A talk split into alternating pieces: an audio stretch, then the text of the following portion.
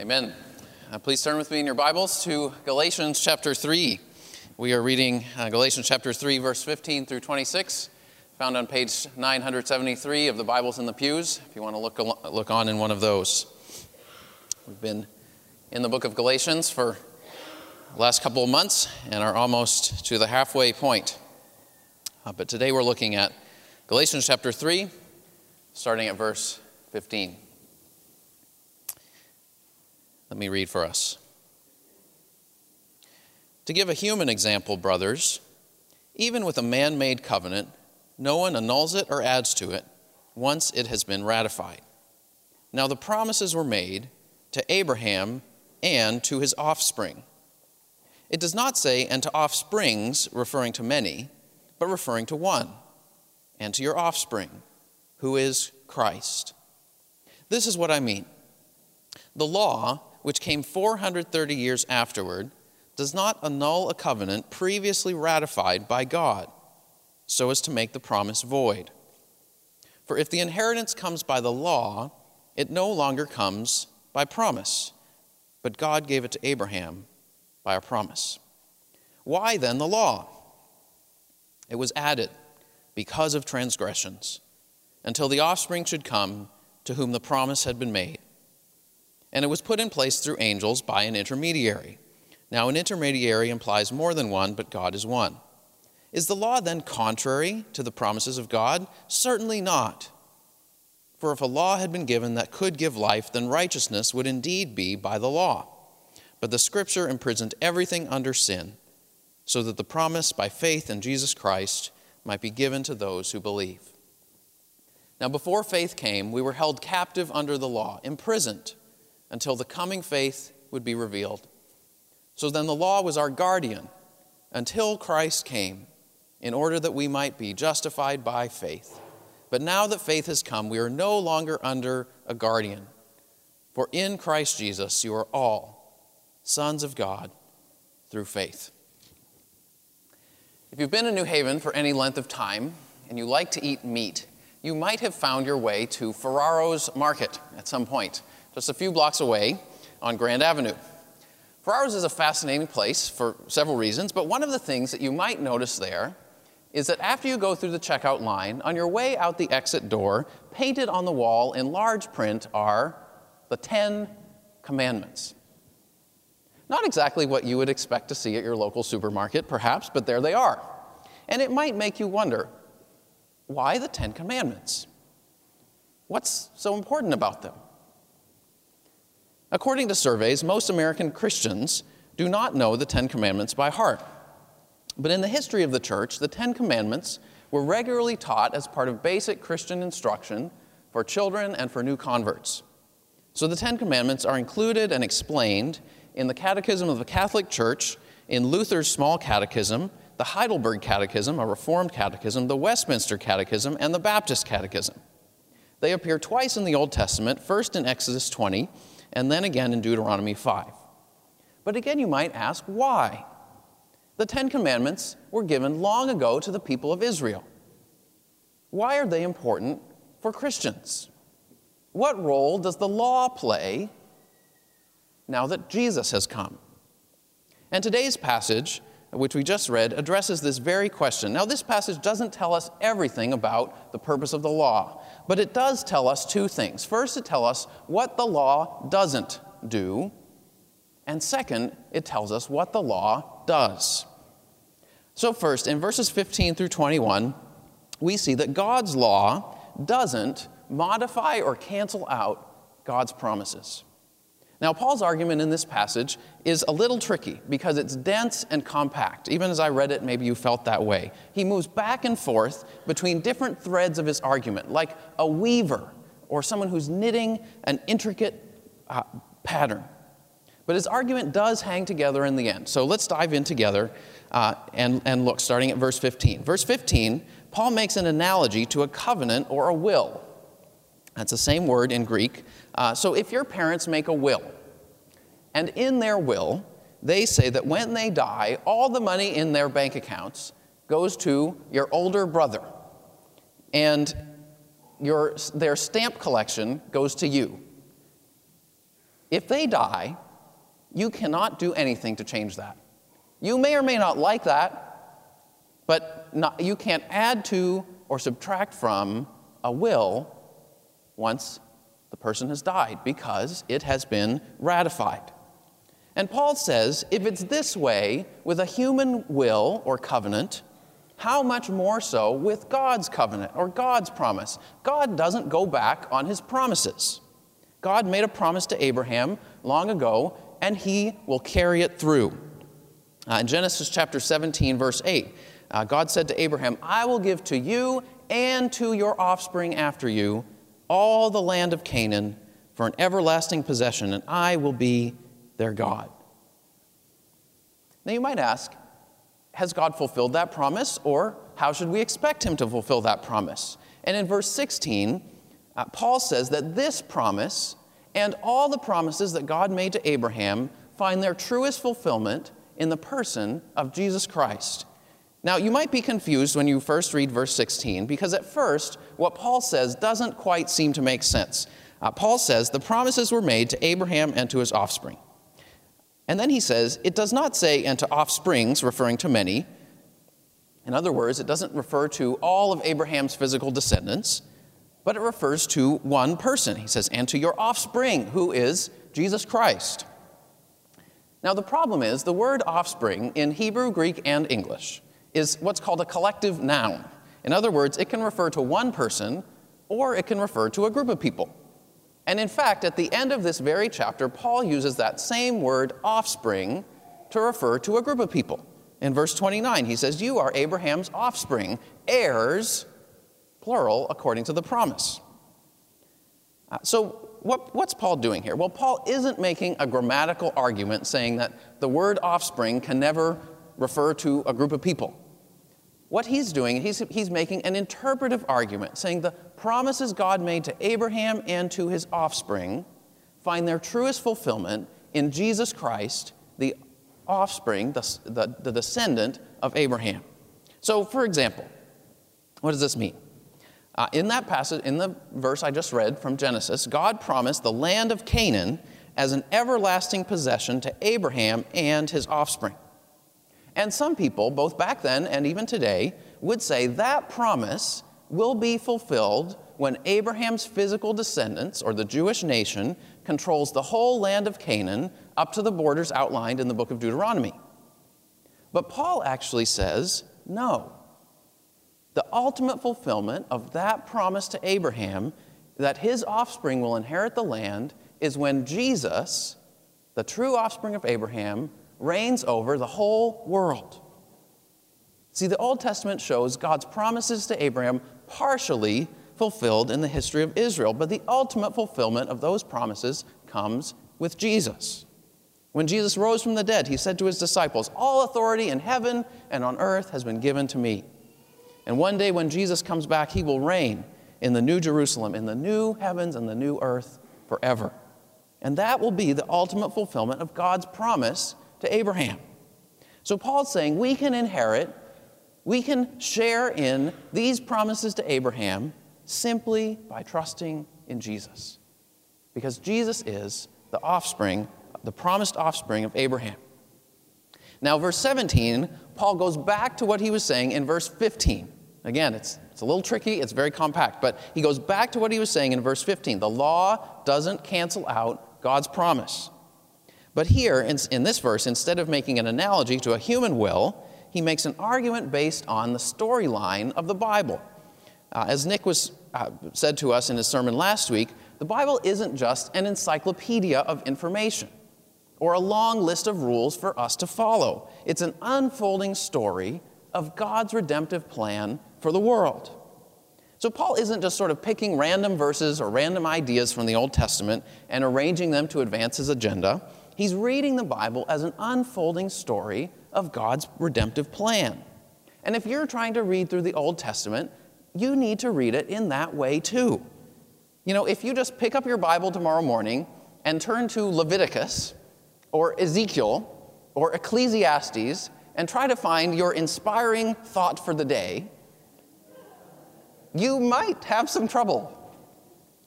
Now, maybe you tried that a long time. Maybe you tried reading the Old Testament a long time ago, and you got bogged down in Leviticus or the numbers, the censuses and numbers, or the genealogies and chronicles, and you've just given up on the Old Testament, or you just stick with Psalms and Proverbs and the New Testament and let everything else go. But you know, don't give up. If you're doing that, you're missing out. Don't give up on the Old Testament because the Old Testament is the Bible that Jesus and his disciples read. And Jesus said that every book in the Old Testament points forward to him. And if you see the Old Testament as a story, an unfolding story of God's redemptive plan, then gradually the pieces will begin to fit together as you read the different books. If you want to learn more, you can come and join our Old Testament Sunday School class. We're about halfway through the Old Testament, but there's plenty of room to join every week at 9 a.m. Now, uh, what Paul is saying, uh, two of the key points in this Old Testament story are one, God's promises to Abraham, found in the book of Genesis, and two, the giving of the law through Moses at Mount Sinai in the book of Exodus. And in verses 17 through 20, Paul points out three important differences between these two key events in the Old Testament the promise to Abraham and the law given to Moses. Uh, so, three important differences that Paul points out. And all of these reinforce the point that the law, the promise, or the law doesn't cancel out the promise. Uh, so, verse 17, Paul points out the promise came first, the law came later. So, the promise to Abraham is like the foundation of a new building. Once you lay a solid foundation, you don't turn around and rip it up. That would be really stupid. But the law is sort of like the scaffolding. It's necessary when a building's under construction, but when the building is complete, you take the scaffolding down because it's only meant to be temporary.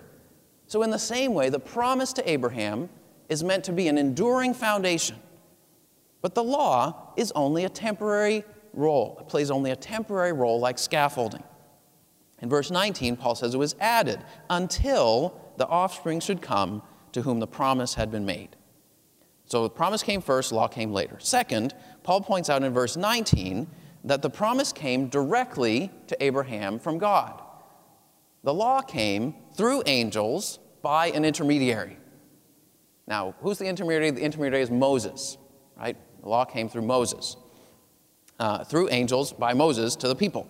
In other words, the promise came firsthand from God.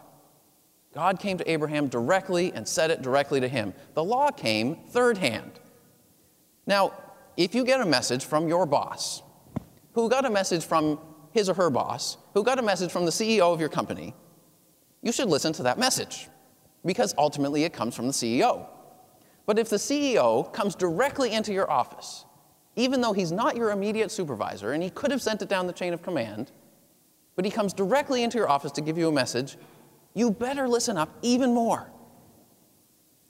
So the promise carries even more weight than the law because it came firsthand, not third hand. Now, verse 20, Paul goes on to make uh, what I think is a parenthetical comment. He says, Now, an inter- intermediary implies more than one, but God is one. Now, if you read that verse and you thought, hmm, I don't quite understand why Paul made that comment here, you're in good company. One scholar writes, This verse has caused great perplexity to commentators. You could probably write a PhD dissertation on all the commentaries that have been written on this verse. Uh, but the main point of Paul's argument is actually quite clear. Even though the promise came directly from God and the law came through a mediator, they both come from one and the same God. God is one. As Paul goes on to say in verse 21, the law is not ultimately contrary to the promises of God. They play two different roles in God's redemptive plan. So, first difference promise came first, law came later. Promise came first hand, law came third hand, but it still came from the same God. And three, in verse 18, Paul points out a third difference between the promise and the law. And he says they're based on two different operating principles. Now, if you read through the book of Genesis, if you read through the story of Abraham, and you notice what God says to Abraham, you'll notice a recurring phrase, and it's I will. God says to Abraham, I will make of you a great nation. I will bless you and make your name great. I will bless those who bless you, and, and, and I will curse those who curse you. In other words, I will protect you. To your offspring, I will give this land. I will establish my covenant with you, and I will be your God. God makes awesome promises to Abraham. Sovereign, gracious promises. And God's covenant with Abraham is solid and firm because it ultimately doesn't depend on Abraham. God guarantees that he will make his promise come to pass.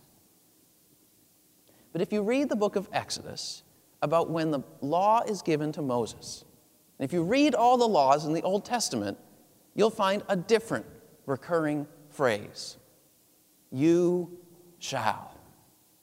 Or maybe even more often, you shall not. You shall not have any other gods before me. You shall not make any graven images. You shall not murder, commit adultery. You shall not covet. You shall love the Lord your God. And when God comes to the people of Israel and makes a covenant with them at Mount Sinai, it's on a completely different basis. The Lord says, If you will obey my voice and keep my covenant, then you shall be my treasured possession, and you shall be a kingdom of priests. If they obey, they'll be blessed. If they disobey, they'll be cursed. The outcome is not totally guaranteed by God. It depends on whether or not the people obey. Now, of course, the problem, which the whole rest of the Old Testament tells this story, is the people don't obey. Over and over. They don't obey. They don't live up to their side of the covenant. And so eventually, they get thrown out of the land, they get exiled as a consequence of their continued disobedience. So Paul says the law, the law and the promise are these two different principles. God's promise to Abraham, solid and sure. The law, it all depends on whether you obey. And the question for the Galatians that Paul was writing to, and the question for us today is this How do we get God's blessing today? How do we know that we're accepted by God? Is it Abraham style by trusting God's promise, or is it law style by our works and our obedience? And Paul says it can't be both ways, it's one way or the other. The law says, if I obey, then I will be accepted by God. But the promise says, I'm accepted by God simply through His grace. And that's why I want to obey Him. So Paul's opponents were saying, you have to be circumcised and obey the law to be part of God's family. But Paul says, no.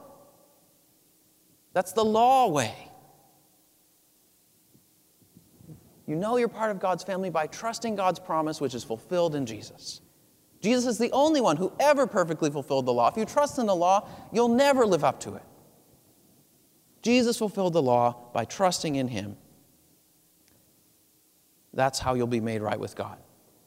And if you've been here so far in, in our Galatians series, you've heard this thing over and over. Paul says, We were justified by faith in Jesus Christ, not by works of the law. We received the Spirit by faith, not by observing the law. Abraham was justified by faith, not by observing the law. Christ redeemed us from the curse of the law. The inheritance comes by the promise, not by the law. Now, if you're following so far, the law doesn't cancel out God's promise. All God's blessings come to us through Jesus. You might ask, well, so does the law matter at all? Is Paul just saying, get rid of the law? Is Paul saying, it doesn't matter what you do, you can do whatever you want? There's no law anymore. As Paul says in verse 19, he says, Why then the law? So we've seen what the law doesn't do, but now Paul's showing us what the law does do. Because remember, the law and the promise both come from the one and the same God. So the law does have an important purpose. And in verses 22 through 25, Paul is going to show us that purpose. Why the law? Now, Paul uses two metaphors in these verses to describe the purpose of the law. And I'm actually going to take them in reverse order. So I'm going to start with uh, verses 24 and 25. Paul uses a child rearing metaphor. He says, The law is like a guardian. Now, if you notice, throughout this passage, throughout this passage that we've read, Paul has introduced several words related to family life. Verse 15, he addresses the Galatians as brothers, brothers and sisters in God's family. Then he refers to Jesus as Abraham's offspring. In verse 18, he used the term inheritance. And then finally, in verse 26, he talks about becoming sons of God, children of God through faith. Uh, Paul has already described our relationship with God in chapters 2 and 3 uh, through, met- through a legal metaphor, justification. But Paul's setting the stage for another metaphor that also describes our relationship with Jesus adoption. And we'll get more into this in future weeks. Uh, but I want to just point out that family language that Paul's introducing, which we'll see more and more of in the next few weeks. Uh, but here he compares the law to a guardian. Now, in the ancient world, wealthy families would hire a guardian uh, to oversee their children during the school age years, from about six years old until the beginning of adulthood, uh, somewhere in during the teenage years. And the guardian was responsible for all aspects of a child's life supervision, education, discipline, and protection until the child became a full fledged adult. And when Paul compares the law to a guardian, he emphasizes the temporary nature of the guardian's role. The law was our guardian until Christ came. Now that faith has come, we are no longer under a guardian. So, the, in other words, the law plays an important role, but it's not ultimate. It's only a means to a greater end. Think about it this way for those of us who are parents, we're all trying to figure out how to raise our kids. Maybe some of you who've been at it longer than we haven't figured it out, but well, we're still figuring it out. And, and we, know, we all know that for a limited amount of time, we're in a position of authority over our children. But at some point, they're all going to grow up and they're going to leave home and do their thing. And our role in their lives will gradually shift from authority to influence. So, how do we make the most of the time that we have to raise our children well and point them in a godly direction? Well, if you think about it in the framework of this passage, there are basically three ways that we can raise our children with regard to God's law. So, one way would be the law less approach. In other words, no rules, just love. It's the permissive approach or the child centered approach, where the child makes the real decisions, the parents build their life around the children. And of course, if you look around, this is becoming more and more common in our world today. But the obvious problem is that it tends to foster self centered and undisciplined children who then become self centered and undisciplined adults under the lawless approach. And so uh, so that's one approach. The second approach would be the law driven approach. You teach your kids right and wrong, you expect them to obey right away, every time. You reward them when they do good, you punish them when they do bad. You watch out for and separate them from corrupting or distracting influences. Teach them to work hard, be polite, and respect other people. Now, most people think that the Christian way of parenting is basically that second way. But Paul is actually pointing to a third way, a different way than either the first way or the second way. He's pointing to a gospel driven approach. Now, in this approach, the law still has a role to play. So you still teach your kids what's right and wrong, correct and discipline them as appropriate, protect them from distracting or corrupting influences when necessary. But you know that the law in itself commands, rewards, punishments, all those things are not going to be enough. Because your children, just like you, are sinners who cannot live up to God's law, who need Jesus more than anything else. And so you pray for your children that they would know and treasure Jesus above everything else you teach your children not only what God requires of us, how to be a good person, but also what Christ has done for us. And for you and for them. Someone was telling me recently that Matt Chandler, who's a pastor in Texas, goes through the Ten Commandments regularly with his children at the end of the day. They recite them together. And then he turns to them and he says, So, how did you do today? How many of them have you kept? Did you obey all 10 perfectly? And if they say, Well, I messed up here or I messed up there, he says, That's, I want you to know, that's why Jesus died on the cross. Because you can never live up to God's law all by yourself. Or sometimes, as a parent, we may even need to acknowledge our own sin to our children. If you've blown up in anger or wronged them in some way. You know, someone else was telling me recently that he understood the gospel most clearly from his parents because they admitted when they had been wrong and they confessed their own need for Christ's forgiveness. See, the law is a good thing. The law is an important thing. Teaching right and wrong is, is necessary. But just like a guardian or even a human parent, the law has a necessary but limited role. And it's ultimately meant to lead us to put our trust in Christ. So the law is like a guardian that leads us to Jesus. That's the first metaphor. The second metaphor Paul uses is in verses 22 and 23. And Paul, it's a judicial metaphor. He says, The law is like a prison sentence. The scripture imprisoned everything under sin, he says in verse 22. We were held captive under the law, imprisoned. Now, I w- I don't know if you've ever been to visit someone in jail, or if you've ever, perhaps you've even been in jail yourself. Uh, but if you've even been to visit, you know that living in jail, it's a whole different world. At many prisons, the whole compound is surrounded by high fences with three layers of barbed wire at the top, spotlights and cameras around the perimeter, concrete buildings with tiny windows that only let in cracks of light. And life within a prison is incredibly restricted. You can only eat or drink at certain times. You can only go outside for recreation at certain times. You can only call people collect. You can only have visitors once a day and not at all on many ho- on holidays. You know, if you go to visit an inmate the, at the New Haven prison on Whalley Avenue, just a block or two past Stop and Shop, in one of the divisions, you can't even be in the same room as them to visit them. You have to sit at a counter in front of a plexiglass window, look at them through the window, and pick up a phone and talk to them on the other side of the phone. Now, the prison system may do a good job at containing people temporarily, but I think everyone would agree that it doesn't do a good job of changing people from the inside out. According to the Christian ministry Prison Fellowship, nationwide about 700,000 inmates are released from prison every year. Two thirds of these will eventually return to prison, with about half doing so within three years of release.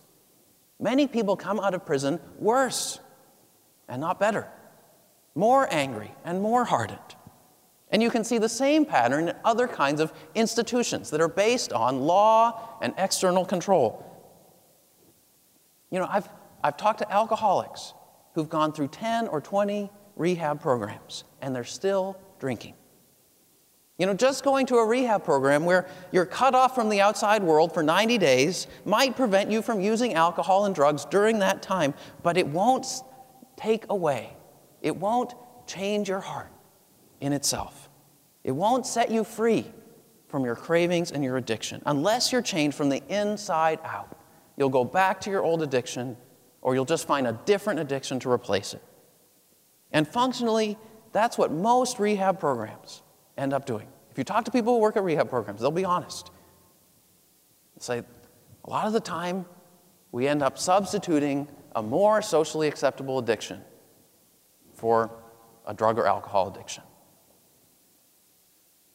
Now, of course, prisons and rehab programs are not bad things in themselves. They are necessary at times. Prisons are necessary in order to contain violent criminals, prevent them from harming others. Rehab programs are useful to prevent people from following through on their own compulsive desires for drugs and alcohol. Sometimes you need that. But they're only temporary. Who wants to live in a rehab program for the rest of your life? Nobody does. And in the same way, God's law and even civil laws do restrain us from carrying out our worst tendencies out of fear of judgment. One commentator says God's law prevents us from escaping to a futile and illusory freedom. It prevents us from escaping to a false kind of freedom. But it doesn't give us freedom. Now, you might ask, well, okay, I get the idea, but how exactly is God's law like a prison sentence? Well, start with the Ten Commandments. They're at the heart of the Old Testament law. And surely they reflect God's character and they express God's desire for his redeemed people uh, and how he wants us to live. But if we take them seriously, they also expose our bondage to sin. So think about it. Commandment number six you shall not murder. Well, most of us haven't killed anyone.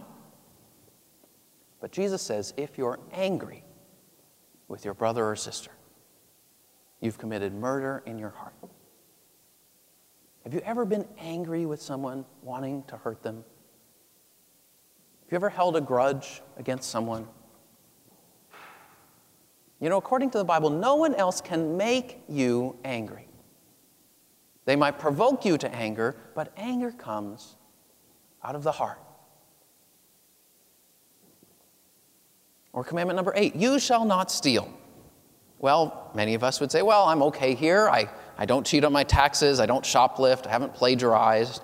But have you ever tried to take credit for something that somebody else did? Or have you ever tried to blame someone else for something that was really your fault? Or have you hoarded or squandered your money or your resources instead of giving generously. According to the Bible, all those things are stealing. Commandment number 10 you shall not covet anything that belongs to your neighbor. How many times have you thought, if only I could be as smart as he is? If only I could be as thin as she is? If only I could be as rich as they are? If only I could have what they have. And all this is coveting. And see, this is only the beginning. Only, I've only gone through three out of ten quickly. And God sees all of our sins all at once, even those sins that we have conveniently forgotten over time. And according to the law, He will hold us to account for everything that we have ever thought, said, or done. You see, if we take God's law seriously, we will see that we are far more deeply flawed than we ever wanted to admit. The Bible says that we are in bondage to sin, and we can't set ourselves free. So the law is like an expert diagnosis that pinpoints not simply the symptoms, but the actual root cause of a disease. You know, a diagnosis alone doesn't make you any better. And in fact, when you hear a bad diagnosis, you might feel worse. But you need a correct diagnosis because otherwise you will pursue false remedies or you will only address symptoms without addressing the root cause of the wrong. And it's the same way with God's law. God's law diagnoses our true spiritual condition it doesn't let us get away with superficial answers like blaming others or blaming our circumstances or minimizing our guilt. It reveals that our hearts are in bondage to sin and we cannot free ourselves. We if we look to the future under the law, the law holds up a holy and pure standard that we can never hope to fully live up to. And if we look back at the past, the law threatens us with God's just punishment for all the sins that we have ever committed. Under, under the law, we're all locked up with no hope of ever getting out. But the good news is there is a way out. And it's not through the law, it's not through any of our efforts.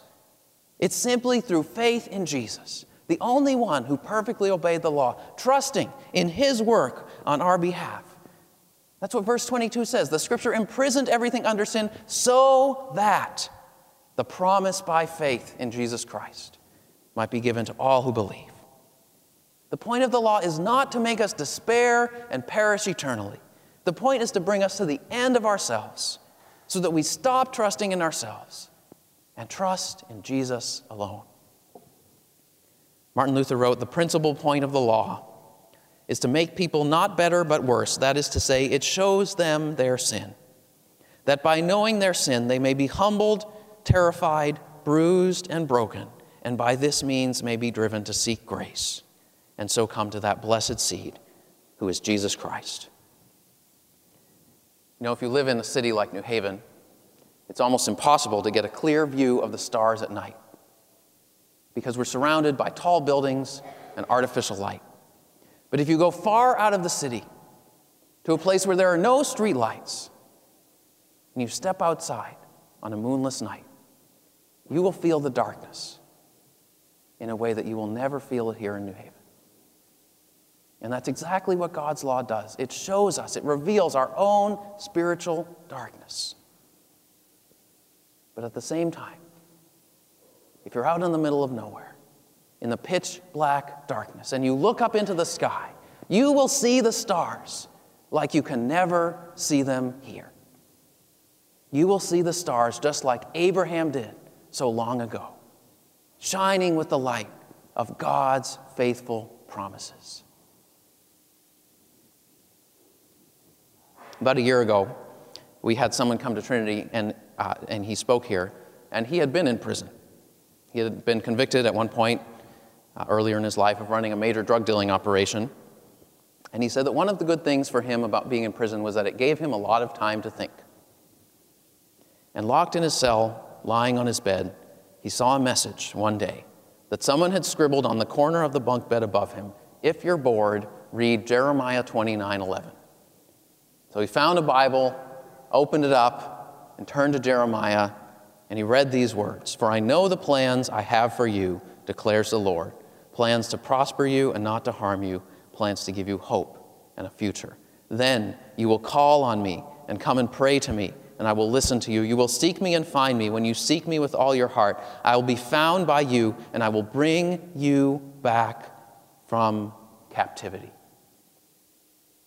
And he wrote this in his autobiography The thought that God could restore me and bring me back from captivity resonated deep within my spirit. At this point, the world would be happy for me to be locked away for good. And yet, God was saying something completely different. He wanted to be a part of my life. No matter who I was or what I had done, He didn't see me simply as a criminal or as a number. He saw me and He gave me hope. For the rest of my life, I would live with this felony on my record, but with Jesus, I had no record. I had no debt to be paid. I had no shameful past whether or not you've ever committed a crime that deserves prison, before the law of God, we're all locked up. But no matter who you are, no matter what you've done, you can have a new identity before God. You can have freedom by trusting in Jesus Christ. Because when Jesus died on the cross, He took your record so that you could have His.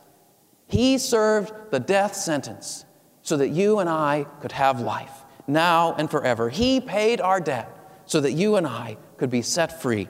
So don't delay. Turn to Him today. Don't stay in the prison of the law. Reach out to Him in faith. Receive His promise of forgiveness and eternal life. The law imprisons, but Christ liberates. In the words of an old hymn, long my imprisoned spirit lay, fast bound in sin and nature's night. Thine eye diffused a quickening ray. I woke, the dungeon flamed with light. My chains fell off my heart was free. I rose, went forth, and followed thee. Let us pray.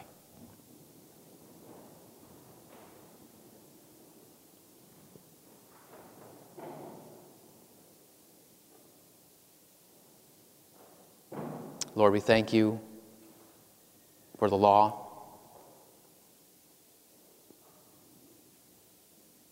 That unpleasant though it first seems to us as it exposes the depths of our sin, our spiritual darkness, our bondage to self centeredness and idolatry. We thank you for how it points us to our Savior, to Jesus Christ. Lord, we pray, I pray that we might take hold of him today, that we might know the freedom that comes from Jesus Christ because of his death and his resurrection. Lord Jesus, thank you that you have not left us simply under the law, but that you have fulfilled your promise, the promise you gave to Abraham, and that we can enter into that promise and receive forgiveness and eternal life in you. We pray that that might be true for us today, and that we might live in that joy and gratitude for what you've done for us. In Jesus' name, amen.